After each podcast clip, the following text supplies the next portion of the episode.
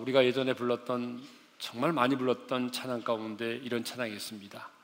내일 일은 난 몰라요. 하루하루 살아요. 불행이나 요행함도 내 뜻대로 못해요. 험한 이 길 가고 가도 끝은 없고 권해요. 주님 예수 팔레미사 내 손 잡아 주소서. 아, 정말 이 찬양의 가사처럼 우리는 내일 일을 모릅니다. 아니 오분 후를 알지 못합니다. 우리 인생 가운데 어떤 일이 일어날는지 정말 우리는 몰라요. 설마 그런 일이 내게 일어날까? 설마 그런 일이 우리 가정 가운데 일어날까? 아니 설마 우리나라에 이런 엄청난 지진과 같은 재난과 재앙이 일어날까? 그런데 그 설마가 현실이 될 때가 얼마나 많은지 모릅니다. 영화 속에서나 있을 수 있는 그 일이 뉴스에서나 보았던 그 일이 우리의 삶의 현실이 될 때가 있습니다. 방금 우리가 스키 드라마를 통해서 본 것처럼 신혼여행지인 푸켓에 지진으로 인한 쓰나미가 일어날지 누가 알았겠습니까? 그 시간에 쓰나미가 몰려올 줄 알았다면 여러분 누가 그곳으로 여행을 가겠어요? 2011년 일본 센다이 지역에 시속 700km가 넘는 쓰나미가 몰려왔는데 여러분 그때 그 시간에 쓰나미가 몰려올 줄 누가 알았겠어요? 우리나라도 얼마 전 백령도에서 4.9 지진을 포함해서 일주일 동안 15차례 걸친 지진이 발생을 했습니다.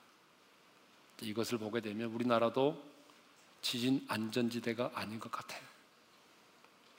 지난주에는 강력한 토네이도가 미 중부 내륙을 강타를 해서 230여 명이 세상을 24명이 숨지고 230여 명이 다치는 엄청난 그런 재난이 있었습니다. 이번 토네이도는 발생해서 소멸하기까지의 그 에너지가 어느 정도냐 그러면 일본 히로시마에 떨어진 원자폭탄의 최고 600배에 달한다고 하는 것입니다. 아, 그 이력이 대단하더라고. 여러분 뉴스에서 보셨지만 토네이도가 몰고 가니까 모든 것이 초토화돼 버려. 자동차가 막 하늘을 날아다니더라. 네? 우리는 내일 일을 모릅니다. 5분 후를 몰라요. 그러므로 사랑도 내일로 미루지 말고 지금 해야 하는 것입니다. 사랑할 수 있는 시간이 너무 짧아요. 지금 사랑하십시오.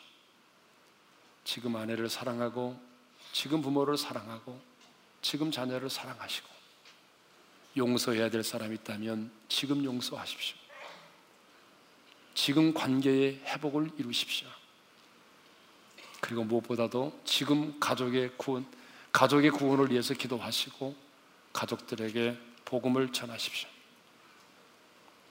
저는 지금도 한 형제가 자신이 다니던 교회 소식지에 올려놓았던 글을 잊지 않고 있습니다.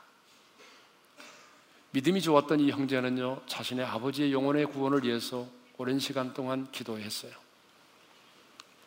그리고 수차례 복음을 전하면서 아버지에게 교회 다니시기를 간청했지만 그때마다 아버지는 예면하셨어요.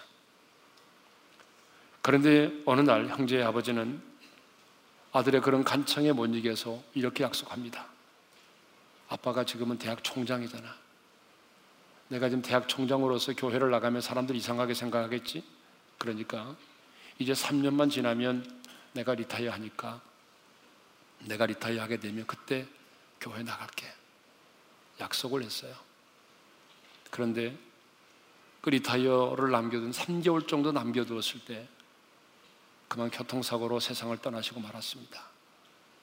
아들과의 약속을 지키지 못한 채 먼저 세상을 떠나시고 만 거죠.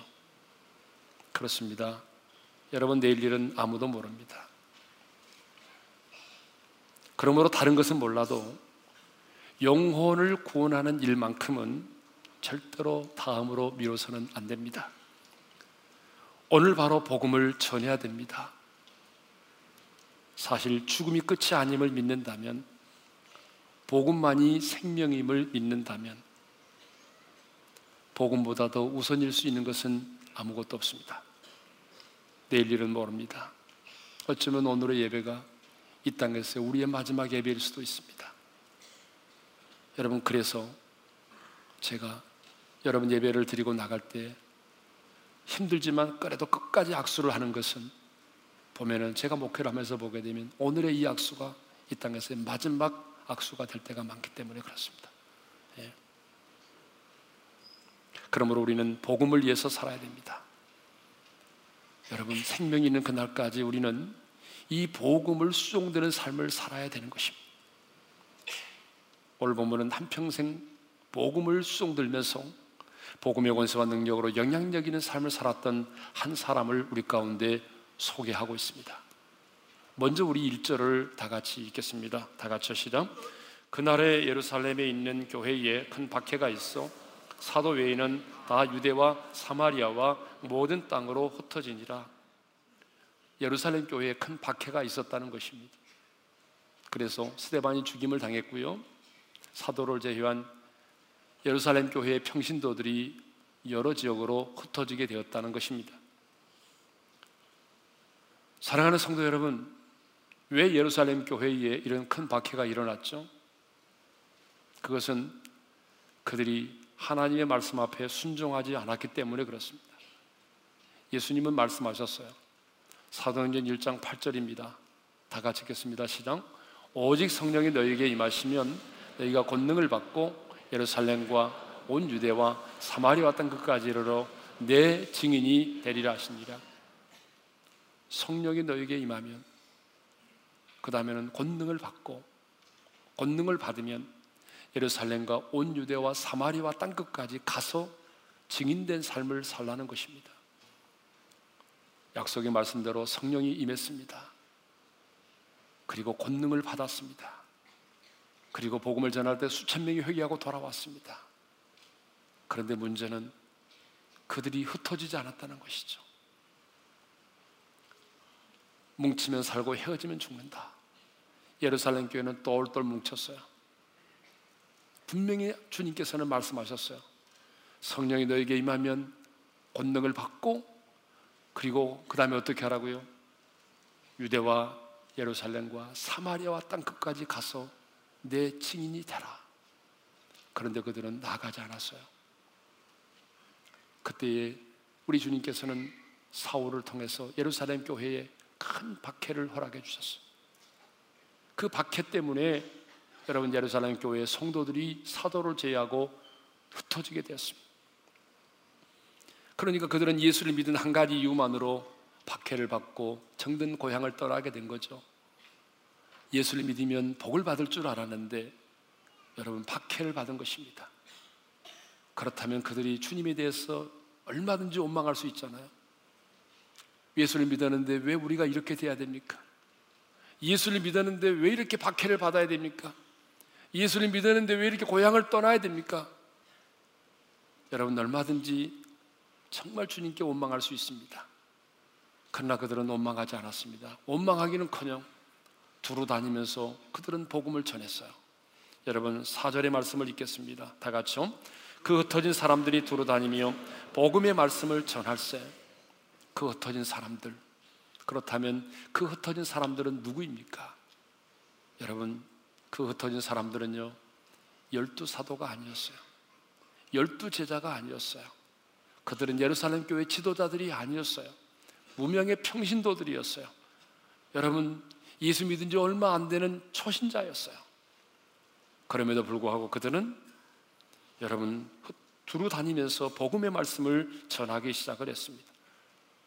그리고 그들로 말미암아 세계 선교의 전진 기지가 되었던 안디옥 교회가 세워지게 된 것입니다.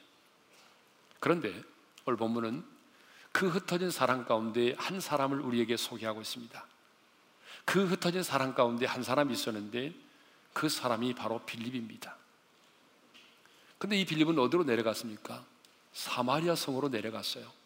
여러분, 우리 5절을 읽겠습니다. 다 같이 시작. 빌립이 사마리아 성에 내려가 그리스도를 백성에게 전파하니 자, 빌립이 어디로 내려갔다고요? 사마리아 성으로 내려갔습니다. 여러분, 사마리아 성은 어떤 곳입니까? 과거에 아수리의 침략으로 인해서 사마리아 사람들이 이방인들의 피가 섞였다는 이유 때문에 유대인들로부터 사람다운 취급을 받지 못했어요. 이방인의 피가 섞였다는 이유만으로 유대인들은 개 취급을 했어요. 사마리아 사람들과는 상정도 하지 않았어요. 그런데 여러분 빌립은 유대인들이 상정도 하지 않는 개처럼 취급하는 그런 사마리아 성으로 내려가서 그들에게 복음을 전했어요. 빌립이 사마리아 성에 내려가서 가장 먼저 한 일이 뭔지 아세요? 그리스도를 전파했어요. 여러분 빌립을 비롯해서 흩어진 사람들이 두루 다니면서 가장 먼저 했던 일이 뭡니까? 복음을 전하는 일이었다는 거예요. 예? 여러분 그들이 두루 흩어져서 피난길에 올랐다고 한다면 좀 조용히 숨어 지내야 되는 거 아닙니까? 그들이 해야 될 일이 얼마나 많았겠어요. 여러분 우리가 낯선 곳으로 잠깐 이동을 해도 할 일이 많잖아요. 먹고 사는 문제도 해결해야 되죠. 잠자리도 해결해야 되죠. 직장의 문제 해결해야 되잖아요. 그런데 빌립과 그 흩어진 무리들은 여러분 다른 것보다도 그들은 먼저 그리스도를 전하기 시작을 했습니다. 왜 그래요? 예수 그리스도만이 길이요 진리요 생명이 되신다는 사실을 믿었기 때문에 그렇습니다. 여러분 정말 예수 그리스도만이 길이요 진리요 생명이심을 믿습니까? 여러분 예수 그리스도가 길이요 진리요 생명임을 믿었기 때문에 그들은 두루 다니면서 가장 먼저 예수 그리스도를 전파했어요. 예수 그리스도를 전파할 때에 성령님이 역사하시는 것이고 성령님이 역사할 때 죽은 영혼이 살아나는 것입니다. 지난 주일에 어, 이제 우리 5층에서 세 가족 환영회를 하는데 터키에서 온 한 자매가 있었습니다. 터키입니다. 이 자매님이 간증을 짧게 했어요. 우리말로. 여러분 터키는 어떤 나라입니까? 여러분 무슬림의 나라잖아요. 99%가 무슬림입니다. 그리고 전 세계에 전 세계에 여러분 그 무슬림 선교사를 가장 많이 보내는 나라가 터키입니다. 그렇기 때문에 선교사님들이 그 나라에 있지만 드러내놓고 이렇게 복음을 전할 수가 없어요. 선교사님들이 그 땅에 많이 가 있지만 드러내놓고 담대하게 복음을 전할 수가 없습니다. 왜냐하면 그렇게 복음을 전하면 여러분 총에 맞아 죽거나 아니면 추방을 당하게 되기 때문에 다 간접적으로 선교를 합니다. 그런데 이 자매가요, 이 16살 때, 자기가 16살 때 주님이 초자연적으로 환상 가운데 자기를 찾아오셨다는 그리고 요한복음 14장 6절을 말씀하셨다는 거예요. 내가 곧 길이요 진리요 생명이다. 나로 말미암지 않고는 하나님께로 올 수가 없다. 여러분 환상 가운데 예수님이 찾아오셔서 자기에게 이 말씀을 들려주셨다는 거예요. 그래서 자기 부모님과 상의를 했대요. 여러분 보통 이슬람의 부모님들은 이런 체험을 얘기하고 내가 예수 믿겠다고 말하면 여러분 지난번에 우리 교회 와서 간증했던 그 이집트 교수님처럼요 아버지가 총을 빼서 죽입니다. 부모가 자식을 죽여요. 그게 이슬람이에요. 그런데 자기 부모님들은 굉장히 현대적인 부모님이어서 자기가 그 얘기를 했더니 3년을 기다리자라고 말한 3년을. 왜냐하면 18살 이상이 되어야만이 성년이 되어야만이 교회 갈 수 있는 법적으로 그렇게 되어 있으니까 3년을 기다렸어요. 그리고 교회를 나갔어요. 그리고 그는 처음으로 요한복음 14장 6절의 말씀을 듣게 됩니다. 예수님만이 길이요 진리요 생명이 되신다는 설교를 듣게 되죠. 그리고 또한 하나님의 음성을 들었어요. 그 하나님의 음성이 뭐냐면 네가 모지않아 한국에 들어가게 될 것이고 네가 한국에 들어가게 되면 하나님 너도, 너도 또 다시 나를 만나게 될 것이다. 그래서 이 자매가요. 그 터키에서 1년 동안 독학으로 우리말을 배웠어요. 1년 동안 독학으로 우리말을 배우는데 여러분 이번에 보니까 우리말을 너무 잘하는 거예요. 그래서 이번 금요일에 제가 간증을 시키려고 했더니 이미 터키로 돌아갔더라고요. 네? 여러분 왜 오늘 우리가 이 영광스러운 복음을 알고 있으면서도 전하지 않습니까? 여러분, 여러분 성격이 뭐 수줍고 그래서요? 아닙니다. 성격의 차이가 아닙니다. 그 이유는 간단합니다. 확신이 없기 때문에 그래요. 정말 예수 그리스도만이 길이요 진리요 생명이 되신다는 이 확신. 이 확신이 없기 때문에 우리가 전하지 못하는 거예요. 빌립에게는 이 확신이 있었어요. 믿은 지 얼마 되지 않았지만 예수 그리스도만이 길이요 진리요 생명이 되신다는 이 확신이 있었습니다. 그래서 여러분 예루살렘 교회의 무명의 평신도들과 빌립은요 두루 다니면서 가장 먼저 한 일이 뭐냐? 그리스도를 전하는 일을 했단 말입니다. 빌립이 사마리아 성에 내려가서 그리스도를 전할 때에 어떤 일이 일어났습니까? 여러분 6절은 그리스도를 전파할 때 어떤 일이 일어나는지를 우리에게 소개해 주고 있습니다. 우리 6절을 다 같이 읽겠습니다. 시작. 무리가 빌립의 말도 듣고 행하는 표적도 보고 한 마음으로 그가 하는 말을 따르더라. 여러분 빌립이 그리스도를 전할 때에 사람들이 그의 복음을 듣게 됐어요. 복음만 듣게 된 것이 아니라 여러분 그 가운데 일어나는 기적을 표적을 보게 됐어요. 그리고 그들이 그 복음도 듣고 표적도 보면서 이제 어때요? 빌립의 말을 따라서 순종하기 시작을 했습니다. 초대교회를 보게 되면요. 복음은 언제나 듣는 복음이 있었고 보는 복음이 있었어요. 듣는 복음과 보는 복음이 함께 했어요. 무슨 말입니까? 예수 그리스도를 전할 때 성령의 능력이 그곳에 나타났다는 얘기죠. 성령의 능력이 나타나니까 하나님의 나라는 말에 있지 않고 능력이 있다고 했잖아요. 여러분 믿습니까? 하나님의 나라는 말에 있지 않고 능력이 있습니다. 그래서 그들이 그리스도를 전할 때에 하나님 나라의 능력이 임했다는 거예요. 그래서 기적이 일어났습니다. 기적이 일어났어요. 표적이 일어났습니다. 여러분, 물론 기적 그 자체는 하나님 나라의 본질이 아닙니다. 그렇지만 하나님 나라의 사인입니다. 하나님의 나라가 우리 가운데 임하면 여러분 반드시 여러분 어떤 일이 벌어진다는 것입니다. 주님의 통치가 임하면 그 나라가 임하면 귀신들이 쫓겨나고 병든 자가 고침을 받는 그런 현상들이 나타난다는 거죠. 그래서 오늘 보면 7절도 그랬잖아요. 우리 7절을 읽겠습니다. 시작. 많은 사람에게 붙었던 더러운 귀신들이 크게 소리를 지르며 나가고 또 많은 중풍병자와 못 걷는 사람이 나으니 여러분 빌립이 사마리아 성에 들어가서 그리스도를 전파할 때 어떤 일이 일어났다는 것입니까? 귀신들이 사람의 몸에 붙어 있던 더러운 귀신들이 떠나갔다는 거예요.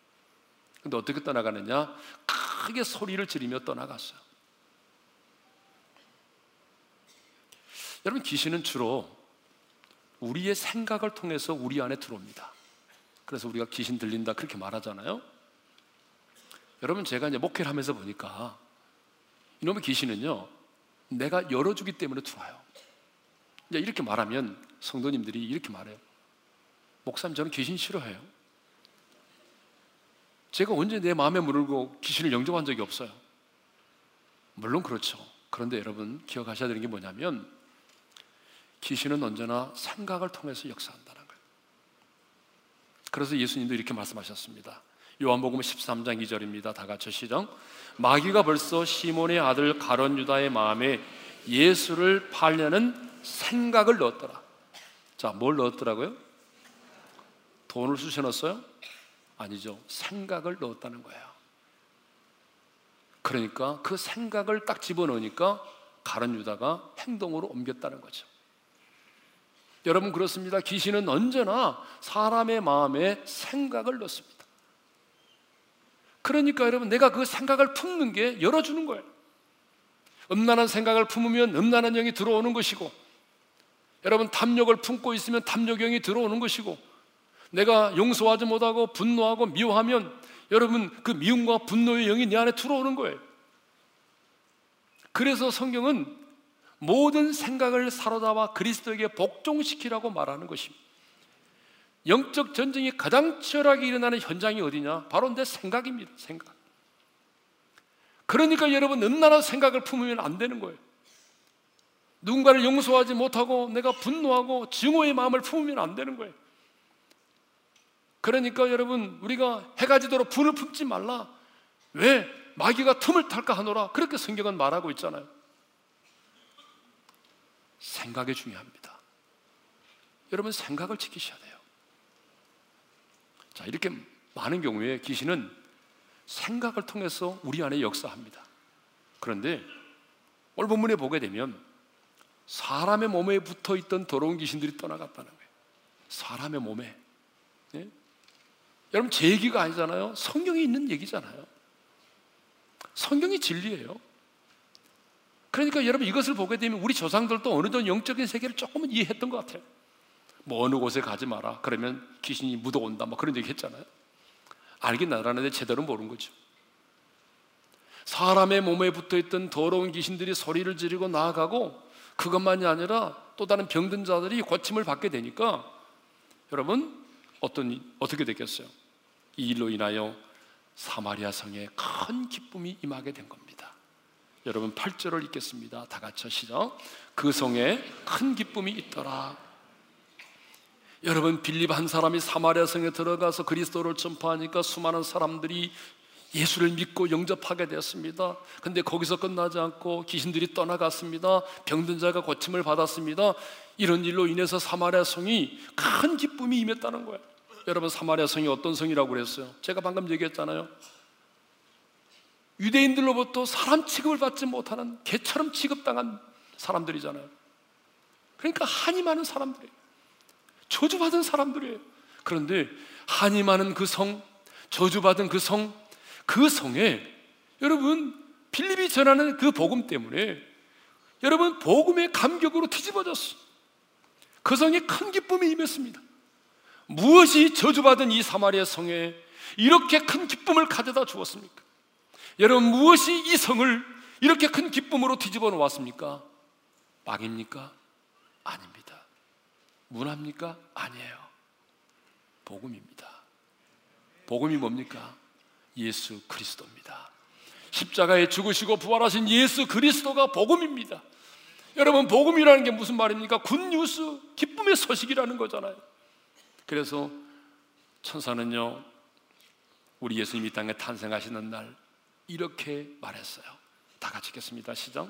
보라, 내가 온 백성에게 미칠 큰 기쁨의 좋은 소식을 너에게 전하노라. 큰 기쁨의 좋은 소식. 여러분, 큰 기쁨의 좋은 소식이 뭐겠습니까? 복음입니다. 여러분, 왜 복음이 가장 큰 기쁨의 큰 좋은 소식일까요? 그것은 복음만이 우리 인간의 죄와 죽음의 문제를 해결해 주기 때문에 그렇습니다. 여러분, 이 세상에 그 어떤 것이 죄와 죽음의 문제를 해결해 줄 수 있단 말입니까? 이 세상에 누가, 이 세상에 어떤 것들이 여러분, 우리 인생의 가장 근본적인 이 죄와 죽음의 문제를 해결해 줄 수 있단 말입니까? 복음만이 여러분, 우리의 죄와 죽음의 문제를 해결해 줄 수 있는 것입니다. 여러분, 그렇기 때문에 복음만이 이 시대의 가장 큰 기쁨인 것입니다. 복음은 지금도 이 시대의 가장 큰 기쁨의 좋은 소식입니다.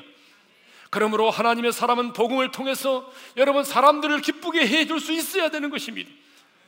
빌립 그한 사람을 통하여 사마리아 성에 큰 기쁨이 임했던 것처럼 여러분 한 사람 한 사람을 인하여 여러분의 가정과 여러분의 가문에 큰 기쁨의 좋은 소식이 임해야 되는 것입니다. 여러분 한 사람 한 사람을 인하여 여러분의 이웃과 여러분의 직장 동료와 친구들에게 이 가장 큰 기쁨의 좋은 소식이 임해야 되는 것입니다. 빌립이 사마리아 성에 내려가서 이렇게 신명나게 사역을 하고 있습니다. 그리스도를 전할 때에 많은 사람들이 구름처럼 예수 믿고 돌아오죠. 귀신들이 떠나가죠. 병든 자 고침을 받죠. 그래서 사람들이 자신을 따르기 시작을 했어요. 자신의 말을 따르기 시작을 했어요. 여러분 이쯤 되면은요 정말 이 사역자는 이쯤 되면은요 너무 좋은 거예요. 네? 목회를 해보니까 목회가 부응이 안 되면 막 스트레스 받는 거예요. 성도들이 성도들도 스트레스 받고 다 함께 스트레스 받어요. 교육자도 스트레스 받고. 근데 이쯤 되면은요 얼마나 신명 나겠어요. 그런데 예기치 않은 일이 생겼어요. 그 예기치 않은 일이 뭐냐면 주님의 사자가 나타나서 빌립에게 이렇게 말합니다. 일어나 광야로 가라. 여러분, 우리 26절의 말씀을 다 같이 읽겠습니다. 시작. 일어나서 남쪽으로 향하여 예루살렘에서 가사로 내려가는 길까지 가라 하니 그 길은 광야라. 일어나 광야로 가라는 것입니다. 여러분, 저는 사역자로서 참 이 부분은 너무 순종하기 힘든 명령이라고 생각을 합니다. 예루살렘으로 가라. 로마로 가라. 그렇다면 그래도 힘들지만 그래도 순종할 수 있겠어요. 그런데 광야로 가라. 여러분 순종하겠습니까? 광야는 어떤 곳이죠? 사람이 없는 곳이죠.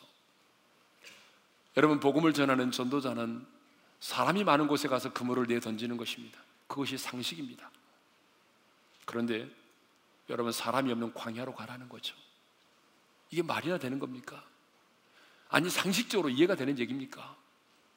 그런데 성경을 보니까 빌립은 상식적으로 이해가 되지 않았어요.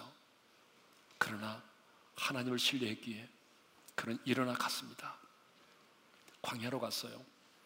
광야로 갔더니 여러분 저 에디오피아의 여왕의 간다게의 국고를 맡은 네시가 예루살렘에 와서 예배를 드리고 자기 나라로 돌아가고 있었습니다. 병거를 타고. 그는 아직 예수님이 뭔지를 몰라요. 가면서 병거 안에서 뭘 읽고 있었냐면 이사야 선지자가 메시아에 관해서 얘기한 그 글을 읽고 있었습니다. 근데 깨닫지 못하고 있었어요. 그때 성령께서 빌립에게 말합니다. 가라. 가서 저 수레 병거를 타고 있는 이 내시에게 가라고 말씀하셨어요. 성경을 보니까 빌립이 어떻게 간지 아십니까? 달려갔다고 돼 있어요. 마지못해 간 게 아니라 달려갔어요. 그래서 그가 입고 있는 이사가 이사야 선자가 예언한 메시아에 관한 글을 설명해 줬습니다. 이것은 메시아를 예언한 글이고 메시아가 이미 오셨다.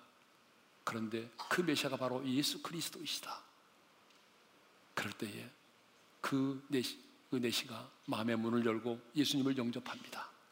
그리고 물 있는 곳에서 세례를 받고 그리고 기쁨 가운데 그가 자기 나라로 돌아가게 됩니다.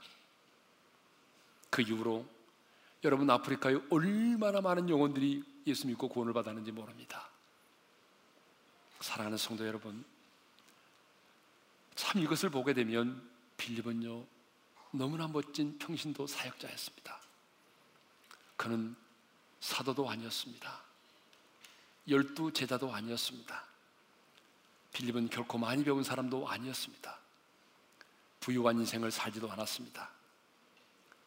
인간적으로 보게 되면 성경에 보니까 빌립은 아들이 없고 딸만 넷을 둔 여러분 그 시대에 딸만 넷을 두었으니까 얼마나 불행한 가정의 남편인지 모릅니다.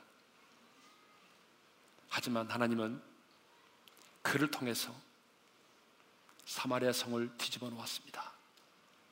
그 한 사람 빌립을 통해서 하나님은 사마리아 성에 큰 기쁨이 임하게 했고 그를 통해서 여러분 이 영광스러운 복음이 아시아에서 아프리카로 건너가게 했습니다. 여러분 그가 주님 앞에 섰을 때에 아프리카의 수많은 영혼들이 빌립을 기억하게 될 것입니다. 이것을 보게 되면 참 빌립은 너무나 멋진 평신도 사역자였다. 그런 생각이 들지 않습니까? 하나님은 지금도 이렇게 멋진 평신도 사역자를 찾고 계십니다. 그런데 우리들은 뭔가 은혜를 받았다고 한다면 자꾸 신학교를 나와가지고 내가 목사가 되고 장로가 되고 권사가 되어야만이 귀하게 쓰임 받을 것으로 착각하고 있습니다. 아닙니다. 아니에요, 여러분. 21세기는 평신도 사역자 시대입니다. 하나님은 직분을 따라 사역을 맡기시는 것이 아니라 평신도일지라도 빌립과 같이 성령과 지혜가 충만한 사람을 통해서 주님 말씀하십시오. 주님 말씀하시면 내 생각을 내려놓고 내가 순종하겠습니다.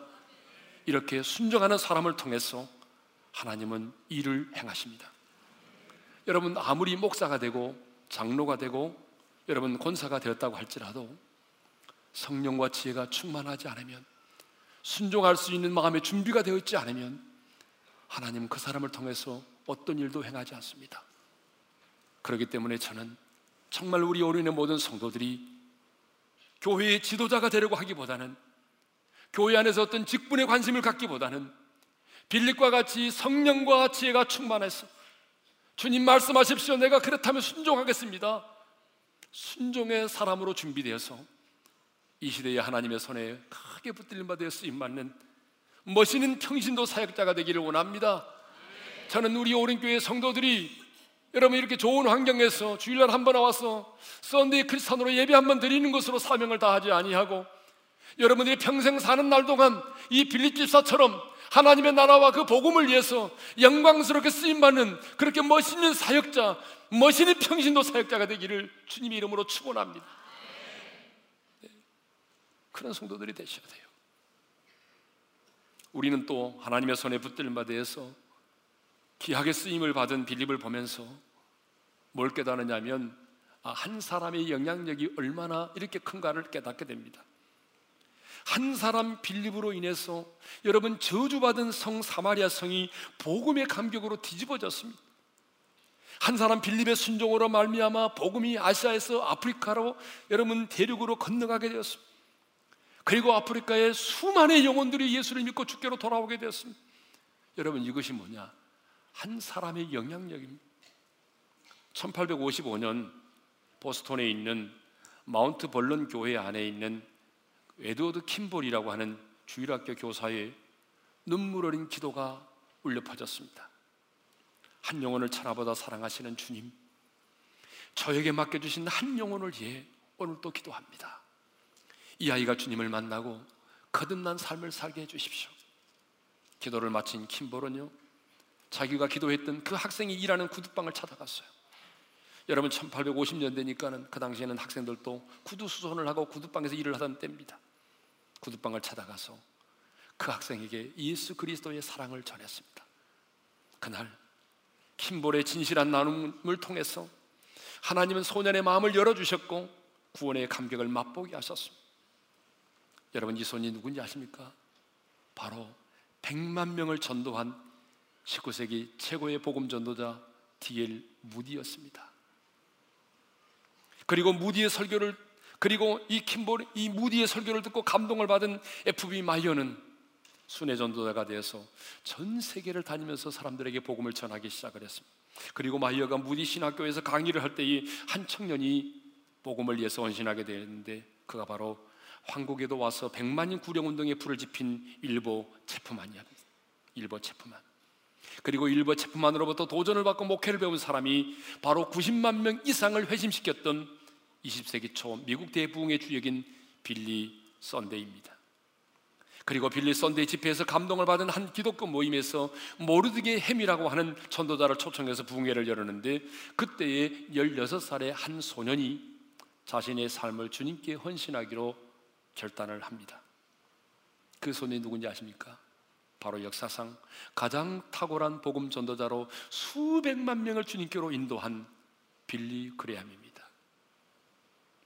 한 영혼을 사랑했던 주일학교 교사 한 사람을 통해 하나님은 수백만 명의 수백만 명의 영혼이 구원을 받는 놀라운 일을 행하신 것입니다. 한 사람이 이렇게 중요합니다. 베드로를 주님께 인도했던 안드레 그 한 사람으로 인하여 얼마나 많은 사람들이 예수를 믿고 주께로 돌아왔습니까? 한 사람의 영향력이 이렇게 중요합니다. 한 사람 때문에 모든 가족들이 예수를 믿고 한 사람 때문에 가정이 불행해질 수도 있는 것입니다. 저희 집안도 보니까 저희 아버님이 30대 중반에 그 전에 정말 술도 많이 마시고 담배도 많이 피셨는데 저희 아버님이 30대 중반에 여러분 예수를 믿었어요. 그래서 여러분 우리가 이제 팔남 매고 또 작은 집까지 있으니까 여러분 그 아버님이 예수 믿음으로 말미암아 자자손손 얼마나 많은 사람들이 지금 예수를 믿는지 몰라요. 네? 저희 처가도 마찬가지입니다. 제 아내 한 사람이 예수를 믿음으로 저희 처가는 물론이고 작은 집 식구들까지 자녀들까지 얼마나 많은 사람들이 지금 예수를 믿고 있는지 모릅니다. SBS TV에 유명 프로그램 힐링 캠프가 있는데 거기에 차인편 씨가 출연을 해서 자신의 봉사 활동을 소개한 적이 있습니다. 그런데 그 방송에 나간 후에 여러분 컴패션의 결혼 신청이 6,500여 건이나 들어왔다고 합니다. 한 사람의 영향력이 이렇게 중요합니다. 하나님은 오늘 또 한 사람의 헌신, 한 사람의 기도, 한 사람의 눈물을 통해서 상상할 수 없는 기적을 행하십니다. 그러므로 우리 하나님은 한 영혼을 사랑하는 그 한 사람, 한 영혼을 위해서 눈물로 기도하는 그 한 사람, 그리고 한 영혼에게 생명의 복음을 전하기를 원하는 그 한 사람, 여러분, 그 한 사람을 찾고 계십니다. 하나님은 바로 당신의 마음에 맞는 그 한 사람을 통해서 여러분의 가정과 여러분의 직장 가운데 는 사탄의 경관진을 무너뜨리기를 원하십니다. 저는 오늘 우리 모두가 하나님이 이 시대에 찾으시는 그 한 사람이 되기를 원합니다. 그래서 하나님이 위대한 역사를 필립처럼 경험할 수 있기를 원합니다. 우리 찬양하며 나가십시다. 사망의 그늘에 앉아 죽어가는 나의 백성들. 사망의 그늘에 앉아 죽어가는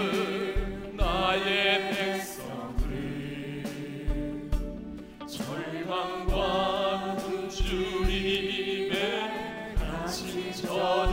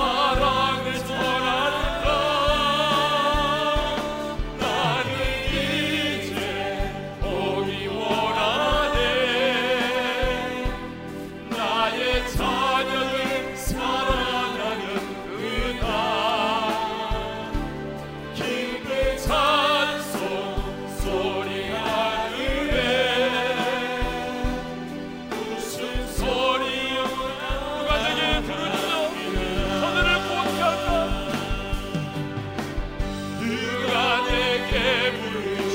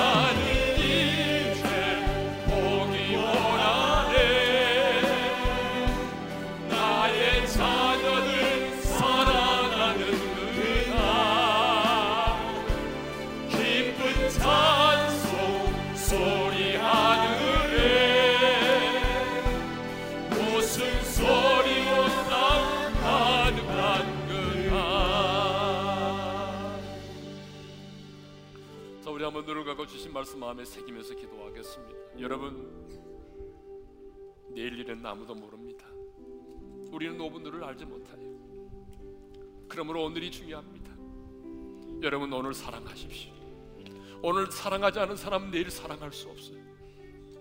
내 아내를 오늘 사랑하고 자녀도 오늘 사랑하는 거고요. 오늘 관계를 회복하십시오. 용서를 미루지 마십시오. 오늘 용서하십시오. 왜냐하면 내일은 나의 날이 아닐 수 있기 때문에 그래요. 우리는 참 멋있는 사람 빌립을 생각을 했습니다. 그는요 사도도 아니었어요. 열두 제자도 아니었어요. 부유한 인생을 살지 않았어요. 어쩌면 예수님 믿고 박해받고 쫄딱 망한 사람일 수도 있어요. 그렇지만 그런 확신이 있었어요. 그리스도만이 생명이라는 확신. 그 확신을 가지고 사마리아 성에 내려가 복음을 전했더니 수많은 사람들이 예수를 믿고 돌아왔어요. 귀신들이 떠나가고 병든 자가 고침을 받았어요. 사마리아 성이 복음의 강벽으로 뒤집어졌어요. 여러분 한 많은 성 저주받은 그 성이 기쁨의 강벽으로 울려 퍼지게 됐어요. 그로 말미암아 복음이 아시아에서 아프리카로 건너가게 됐어요. 그로 인하여 아프리카의 수많은 영혼들이 예수 믿고 죽게 돌아왔어요. 한 사람이 이렇게 중요합니다. 기도 제목드립니다. 주님 내일로 미루지 않겠습니다. 오늘입니다. 오늘 사랑하고 오늘 용서하고 오늘 복음을 전하겠어요. 주님, 내가 필립자는 멋있는 평신도 사역자가 되기를 원해요. 내가 단순히 교회만을 다니는 사람으로 머무는 것이 아니라 내가 하나님 필립처럼 멋있는 평신도 사역자가 돼서 성령과 지혜가 충만한 사람이 돼서 순종의 사람이 되어 하나님의 손에 붙들림 받아 이 시대에 쓰임 많은 하나님의 사람이 되게 해 주십시오. 세 번째 기도 하나님이 찾으시는 그 한 사람이 되기를 원합니다. 여러분 그 한 사람으로 인하여 얼마나 많은 영혼들이 구원받는지 몰라요. 여러분 한 사람으로 말미암아 여러분의 가정에 사탄의 경관인이 무너질 것이고 여러분 한 사람으로 말미암아 여러분의 가정이 믿음의 가정으로 세워질 것입니다. 하나님은 오늘 또그한 사람을 찾습니다. 한 사람이 영혼의 구원을 위해서 눈물로 기도하는 그 한 사람. 하나님은 오늘 또 기도하는 그 한 사람, 눈물을 흘리며 기도하는 그 한 사람. 하나님은 한 사람을 찾습니다. 하나님 내가 그 한 사람이 되기를 원합니다. 주신 말씀 붙들고 우리 주여 한번 외치고 함께 기도하며 나가기를 원합니다. 주여 하나님 아버지 내일로 미루지 않겠습니다. 오늘이 중요합니다. 하나님 사랑도 오늘 하고 용서도 오늘 하고 하나님 내일로 미루지 않겠습니다. 주여 내일로 미루지 않도록 도와주십시오. 오늘 사랑하게 하시고 오늘 복음을 전하게 하시고 오늘 우리의 가족의 구원을 위해서 힘쓰고 애쓰는 새들이 되어지기를 원합니다. 하나님 정말 원합니다. 우리 오리교회 성도들 교회만 왔다 갔다 하는 선대 크리스찬이 되지 말게 도와주십시오. 아버지 하나님 우리 오리의 성도들이 하나님 필요과 같은 멋있는 평신도 사역자가 되어지기를 원합니다. 하나님 아버지 교회에서 지도자가 되는 것이 아니라 지도를 받는 게 중요한 것이 아니라 성령과 지혜가 충만하여 순종의 사람이 되는 하나님의 시대에 사는 하나님의 손에 붙들림받아 쓰임받는 하나님의 사람들이 되어지기를 원합니다. 하나님의 찾으시는 이 시대의 한 사람이 되고 싶습니다. 오늘 하나님이 찾으시는 이 시대의 그 한 사람이 되고 싶습니다. 하나님이여 정말로 한 사람의 영혼의 구원을 위하여 눈물로 기도하는 그 한 사람. 하나님이여 기도를 통하여 하나님 우리 가정 가운데 우리 직장 가운데 있는 사탄의 경관지를 무너뜨릴 수 있는 그 한 사람. 하나님이 찾으시는 그 한 사람. 그 한 사람이 될 수 있도록 하나님께서 우리에게 은혜를 베풀어 주시기를 원합니다.